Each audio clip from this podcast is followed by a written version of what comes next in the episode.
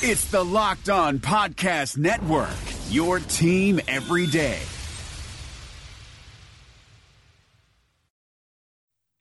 You are Locked On Packers, your daily Green Bay Packers podcast, part of the Locked On Podcast Network, your team every day. R E L A X. Relax. We're going to be okay. It is time. Feel like we can win the table. Do. You are Locked On Packers, part of the Locked On Podcast Network, your team every day. I am Peter Bukowski, and I cover the Packers for SB Nation. I cover the NFL around the internet, and you can follow me on Twitter at Peter underscore Bukowski. You can follow the podcast on Twitter at Locked On Packers. You can like us on Facebook, where we post all of our content. You can subscribe to the show on iTunes, on Spotify, Google Play, wherever you get podcasts. You will find Locked On Packers on your smart home device. Alexa, play Locked On Packers. Okay, Google, play Locked On Packers. We are the show for Packer fans who know what happens. They want to know why and how. And anytime you want to hit up the Locked On Packers fan hotline, you can do so at 920 341 3775. We are going to get to some of those questions today, but the main event is ESPN's Mina Kimes, and I think you're going to really enjoy the conversation. I know I did.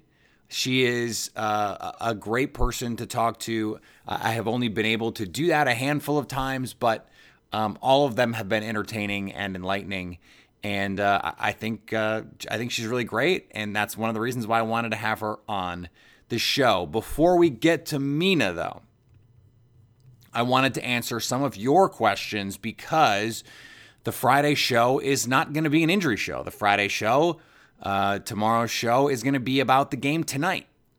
And that is going to mean that we don't have extra time to take questions, which is what I usually reserve the Friday show to do. So I wanted to get that in now. That will be sort of the totality of the discussion that we have here. Then we'll get to Mina. We'll close up and, and put a bow on Seahawks week. So let's start here. Hey, Peter, this is Dakota in Lake Guntersville, Alabama. Shout out Lake Guntersville. Our offense has been lazy scheming at times that have led to slow quarters, sometimes entire halves. I keep hearing about a head coaching change, but at what point do we talk about Philbin. I understand that McCarthy's voice is getting stale. I hope he makes the record books by reviving the Browns starting in 2019. But how much is Philbin at fault? I look forward to your insight. So, what's interesting about this question to me is I know that Philbin has not been at the forefront, Mike McCarthy is. I don't think the scheme has been bad. And I've said that repeatedly on this show. It's not the scheme that is necessarily bad, it's the the deployment of that scheme and what, what basically what that comes down to is play calling. And Joe Philbin doesn't call plays. I actually think that a lot of the innovative stuff and the creative scheme that the Packers are employing, some of these different tight end sets, the different formations, the use of personnel the way that it is, I think a lot of that can be attributed to Joe Philbin. I think those changes are positive and have improved the Packers scheme, have made them more creative, more adaptive, and more malleable. What I don't see as being different is an improvement in play calling. And that's not Joe Philbin's fault.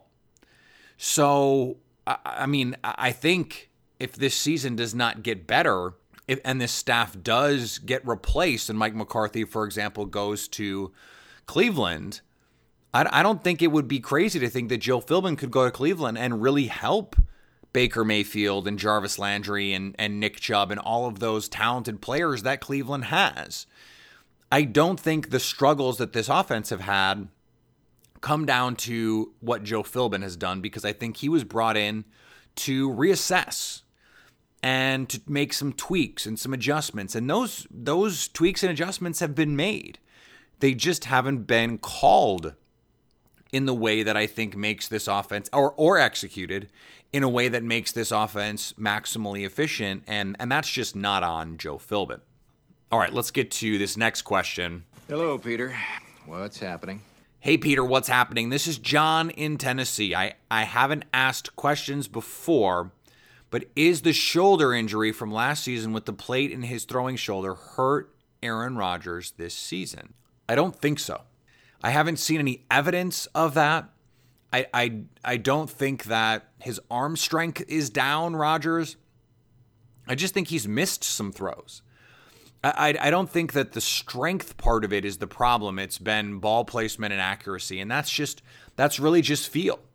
And to me, that all comes down to his ability to practice, and he hasn't been able to do that. Even elite players, like imagine if Steph Curry couldn't shoot in between games, and the only times he could shoot was pregame warmups and uh, and the games he wouldn't shoot as well, right?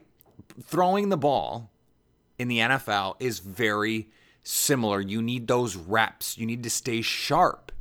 And it, there's so much timing that goes into everything. Rodgers is missing throws that that he should absolutely make open receiver throws. I don't think it has anything to do with his shoulder. I think it has everything to do with perhaps his confidence in his plant leg, but but just I think reps. I really think that the lack of practice time has affected him.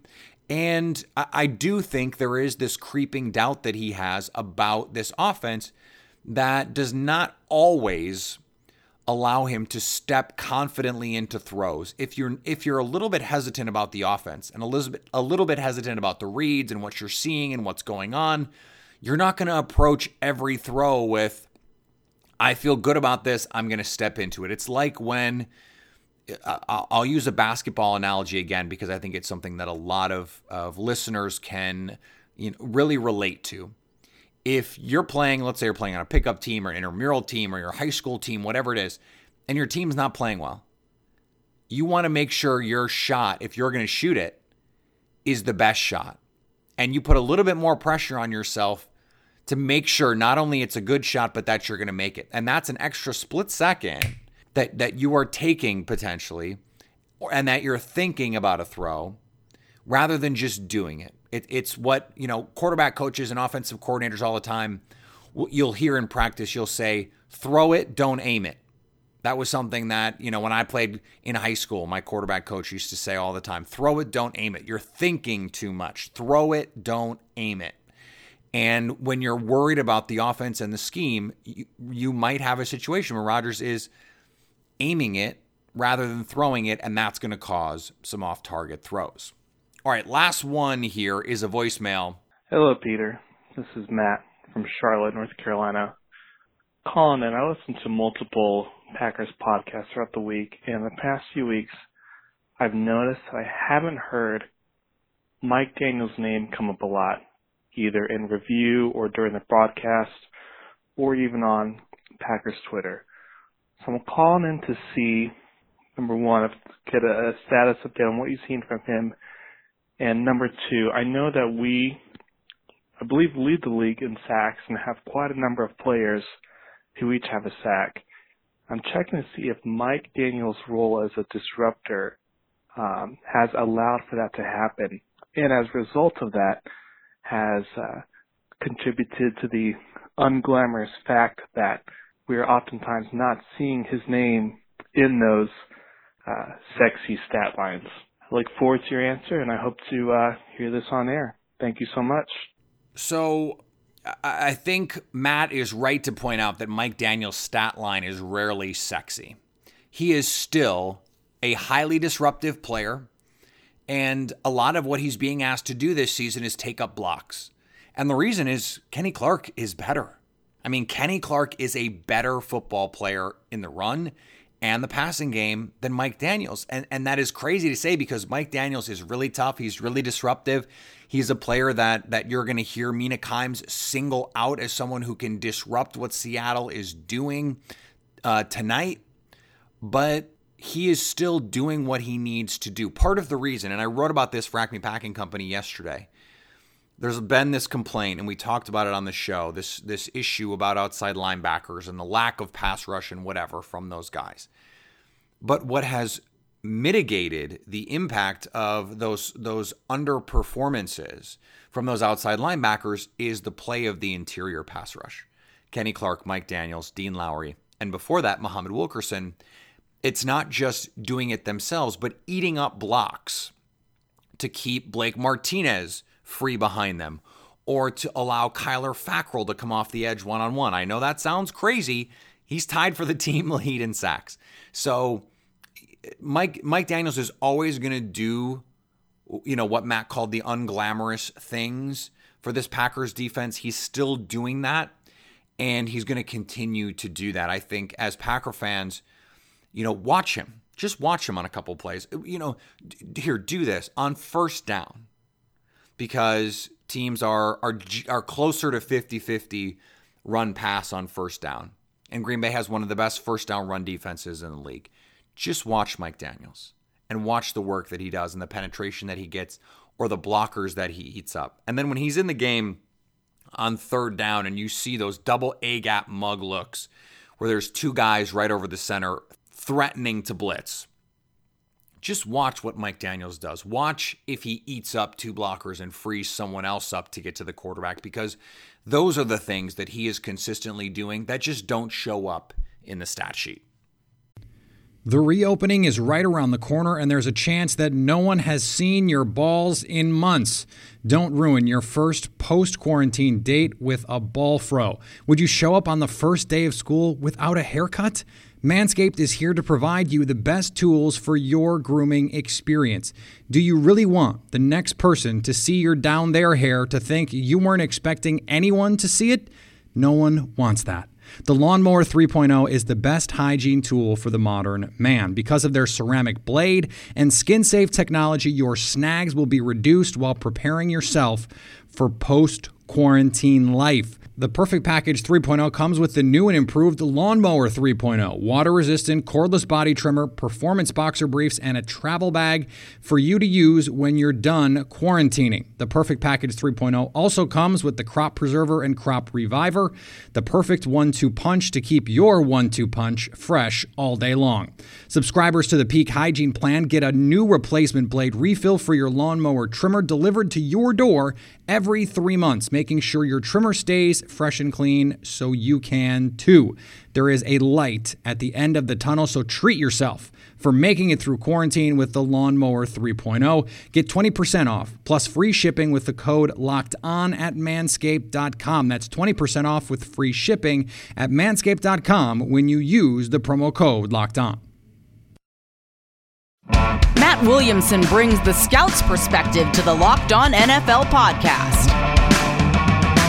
We got to talk 2018 quarterbacks. Josh Allen has the best quarterback record aside from Lamar Jackson, but the lowest completion percentage other than Josh Rosen. He's just been com- uh, complete garbage for the most part when he's been allowed to play. Yeah, but so throw a couple nuggets out on Allen, and I know he's a lot bigger a lot stronger, but he kind of reminds me of early career RG3. What's kind of remarkable about Allen is he is so gifted, and he got better, I thought, this past year, which is encouraging with the anticipatory throws and the touch of his throws. But his deep ball passing is like the worst in the league. Hear Matt with co host Brian Peacock every day on Locked On NFL. Subscribe or follow today wherever you get your podcasts. All right, let's get to Mina. You can follow her on Twitter if you don't already. I, I don't know what you're doing. Um, but she is at Mina Kimes. She's a senior writer at ESPN, the magazine. You can find her on ESPN.com. She's on every show that ESPN does. Mina, thank you for joining Locked On Packers. Thanks for having me. So this this game on Thursday night between the Packers and the Seahawks is going to look a lot different than some of the iconic matchups that we've had the last few years between these two teams. A lot of different pieces for both teams, and I have to be honest, going back and watching the Seahawks the last few weeks, I had to do a lot of going on Ourlads and checking the depth chart. Like, wait, who is what number? Who what? Yeah, there were uh, games in the beginning. Like I, I am a pretty serious fan, and you know, I'm, I generally know the practice squad guys and the backups. But there were games in the beginning of the season um, when you know Bobby Wagner was out a little bit, KJ Wright, where there were linebackers and tackles that I kind of knew, but I certainly wasn't familiar with, which is shocking to me. So it's it's a very very different team, uh, especially on that side of the ball. Offensively, uh, one of the things that that has really stood out, I, I know to Seahawks fans, but also to to more um, broad NFL fans, is the offensive line is not trash in Seattle. so I don't know if you saw Aaron Donald uh, pretty much destroyed well, Russell Wilson. okay, but Aaron Donald is Aaron Donald. yeah, yeah. No, no, you're not wrong. Um, you know, the biggest, off, the the best move of the Seahawks off season in an off season where they lost a lot of talent was getting rid of Tom Cable, mm-hmm. right? Um, and who was the offensive coordinator, much maligned, much despised by Seahawks fans. And you've seen the hiring of Mike Solari, who was in New York previously, I think already pay off. Uh, it, it, the offensive line is not, you know, they're not incredible. They're not a top 10 offensive line. They might not be a top 15 offensive line, but they are competent. And honestly, it's crazy what Russell Wilson can do when he has like, you know, three seconds of protection. Well, and one of the things that's interesting is he he has continued to be good despite the the nagging injuries that it seems like he has every year because he gets hit so often. But against the Rams, it, it, looked like the Russell Wilson we were used to in terms of his ability to run. I mean, he killed the Rams on the ground yeah. with, with his legs, even though there were only really one or two called, you know, zone reads or, or whatever um, yep. you know they're using with him. Is that something that that you think is going to continue moving forward as he gets healthier? I think it's going to continue out of desperation. That's when lately over the last not not at, in the beginning of his career, but over the last couple of years, you've seen Russell Wilson running more when he feels like he has to run more, right? Um, and and you're right that this game was a bit of an anomaly. He ran for 92 yards, the most he's run in four years. Yeah. Okay, and certainly more th- this season. He has been very reluctant to keep. Um, to say nothing of the absence of scrambles. So it was very interesting and and hardy because man, it creates a lot of problems for the defense. I think this is going to be a pretty run heavy game for Seattle. I mean, every game is a run heavy game for Seattle. Kill mm-hmm. me, but I think against Green Bay's defense, given some of the weaknesses they have up front, I, I do think um, you will see not only a lot of Chris Carson, who didn't play on Sunday, and they were kind of preserving him a little bit, uh, as well as DJ Fluker, the guard, who's been excellent as a run blocker. He didn't play, I think, in part because of this Thursday night game. You're also probably going to see Russell Wilson use his legs a lot. You mentioned the running game. It, it, seems like over the, the last few weeks, we saw signs of life from Rashad Penny. And Mike mm-hmm. Davis has done some things. He is, uh, uh, what is the phrase? A, a, rolling bowling ball of butcher knives or whatever. I, I mean, it, they have they suddenly have this stable of backs and an offensive line that we've discussed is not trash. Uh, they they took it to the Rams, and they've been one of the best running teams in football right. this year. I don't think any of us saw that coming coming into the season. Did you? Uh, you know, I knew there was a commitment to the run because of some of the language coming from Brian Schottenheimer. Language, frankly, that I didn't love. Troubling like, language, one might say. yeah, well, I uh, look. You, the Packers know what the Seahawks know, which is you got to run against the Rams, right? It's a weakness yeah. of theirs. It keeps their offense off the field. It's part of the script for beating that team, if there is one, which not really, but it, it, it's definitely helpful against some of these higher powered offenses in the NFL. Um, but as far as the Seahawks running game, the issue was never about the talent of the backs. Chris Carson, you know, he's been injured, but he's been good for a while. Mike Davis was good last season too. He was very efficient. You know, the reason, which is partially why, by the way, a lot of fans um, were, I think, distraught that a first round pick was spent on a running back, not because Rashad Penny isn't talented. You saw that on Sunday. He's mm-hmm. tremendously talented. Um, but they didn't need a running back in the first round, right?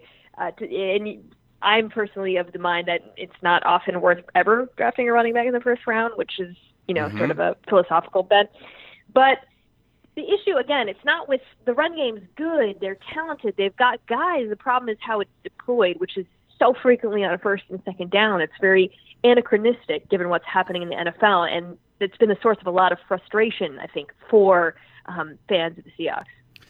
I have to assume part of the reason is you look at this receiver depth chart and Doug Baldwin said outright he's probably not going to be 100% all season.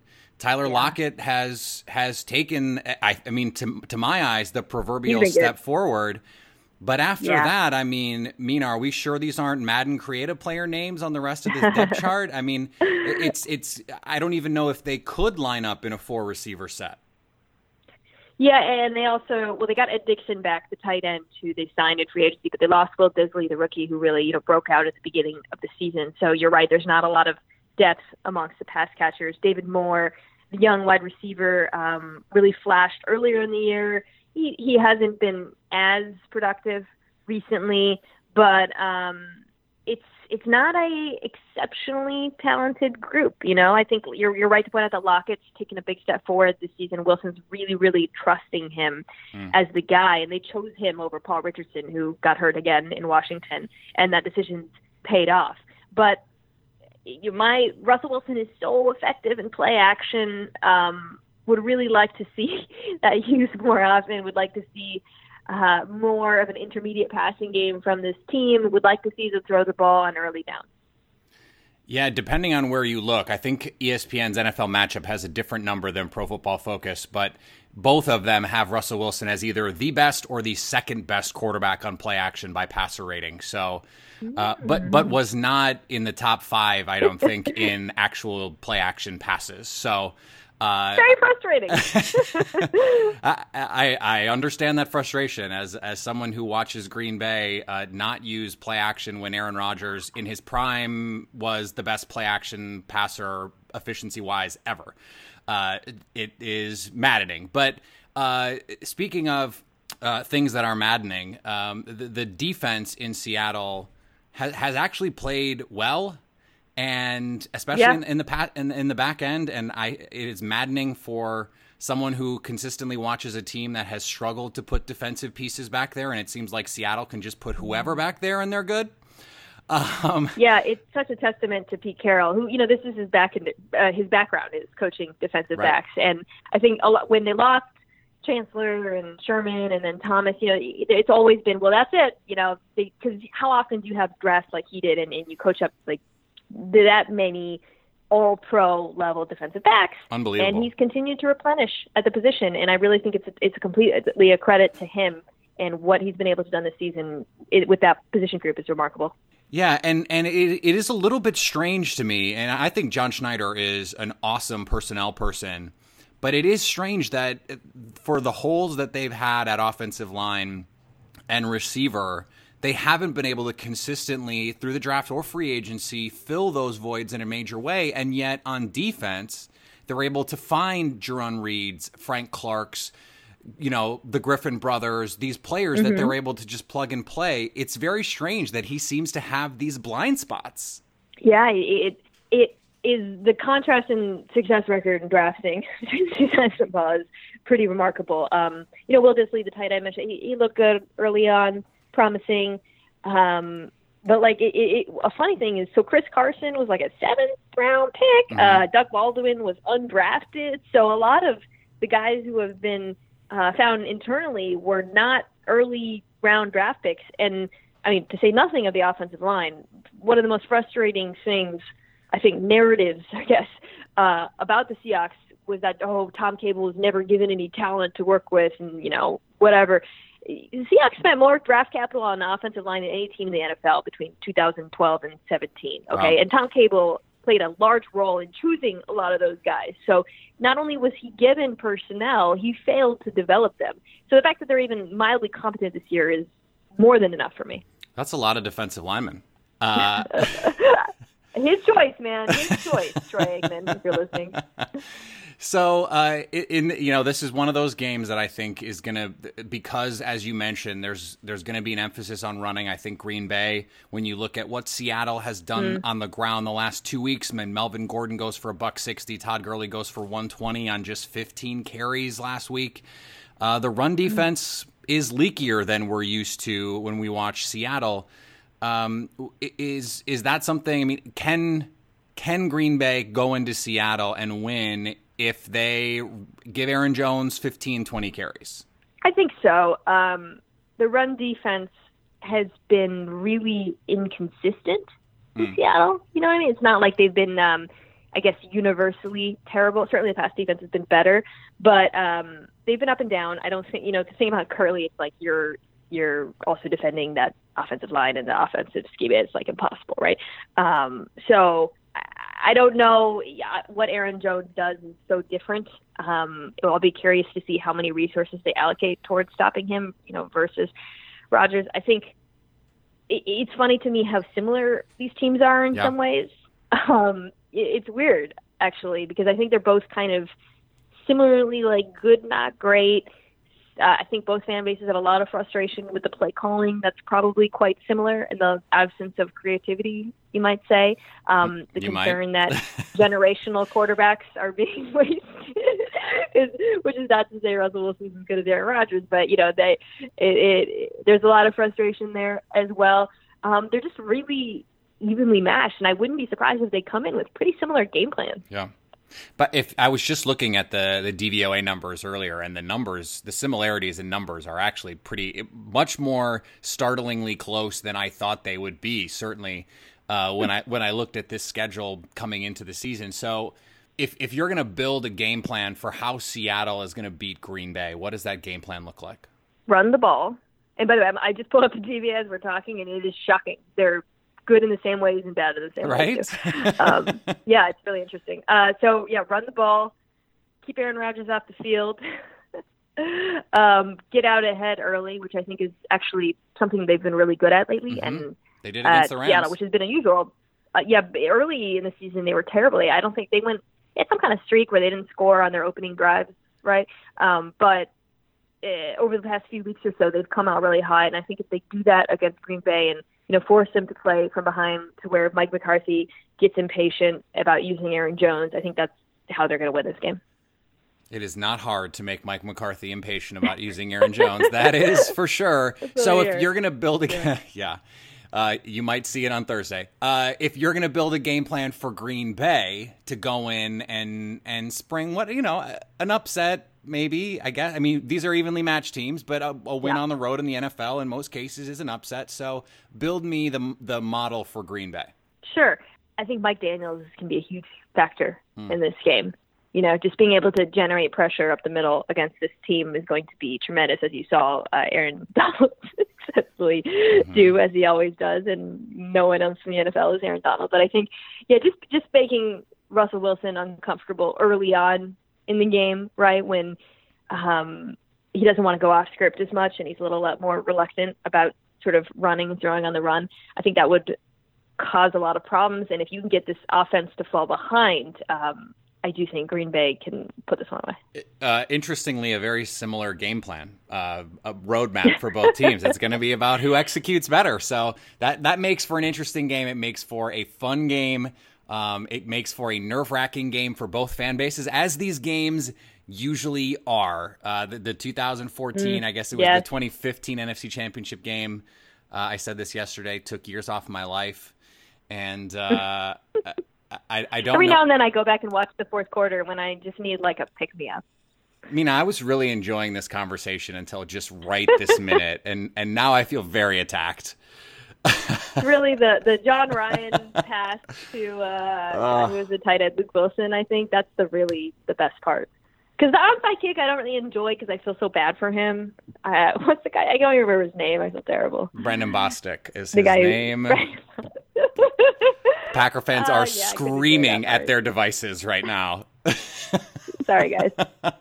Well, uh, up until that point, I really enjoyed you coming on the podcast. I appreciate that. Uh, let let my listeners know where they can find more of the work that you do uh, if they don't already follow you on Twitter, etc. Thanks. Yeah, I'm on Twitter many times. Um, you can subscribe to my podcast. Uh, it's called The Beat and Kime Show, and covers the whole NFL. So you know, we get to the Packers every now and then. If they were better, you'd talk about them more. I'm sure. Um, unfortunately, that has not been the case this up. season. I mean, it can't be the Chiefs and the Rams every week. We're, we're this week. If you're listening to this, I think we're going to hit the Titans, the Colts, some some fun teams, the Bears. I think you even dedicated a show recently just to teams you hadn't discussed uh, to that point in the season very often. Bad often. teams. Exactly. Yes, the trash teams. Yes. not Green Unfortunately, Bay. Green Bay falls right in the middle. They're not trash and they're not good. so why would you ever talk about them? I think that that is fair. Uh, Mina, I, uh, I appreciate you joining the show. Thanks for having me. All right, I want to thank Mina again for joining the show. That was really fun until she started talking about the 2014, I guess it was 2015 NFC Championship game. Uh, you know, we'll, we can still be cool. Uh, she knew what she was doing, and uh, I, I, appreciate that. Um, I still think the Packers win tonight. That is my feeling. I, I have, I have just an inclination about this. And uh, I, I, think this matchup is great for Green Bay. I think they're going to be able to get after Russell Wilson, create pressure. And even if Seattle is going to run the ball successfully, that's fine. I don't think they're going to be able to throw it successfully enough. And I think Green Bay is going to be able to create some plays in this game, potentially get out to an early lead and beat Seattle. The number I said was 27 24. Uh, I like that number, and I'm going to stick with it today. We'll be back tomorrow to discuss the game and then back on Monday with our analysis of the weekend, pushing forward to the Minnesota Vikings in Minnesota next Sunday. So enjoy this Sunday off, enjoy the game tonight. We'll see you back here tomorrow. Remember, you can always follow me on Twitter at Peter underscore Bukowski. You can follow the podcast on Twitter at Locked On Packers. Leave us a review on iTunes. Let other people know why you like Locked On Packers, why you're listening why you are a part of this wonderful community on the Locked On Podcast Network. And anytime you want to hit up the Locked On Packers fan hotline, you can do that at 920 341 3775 to let me know how you're staying locked on Packers.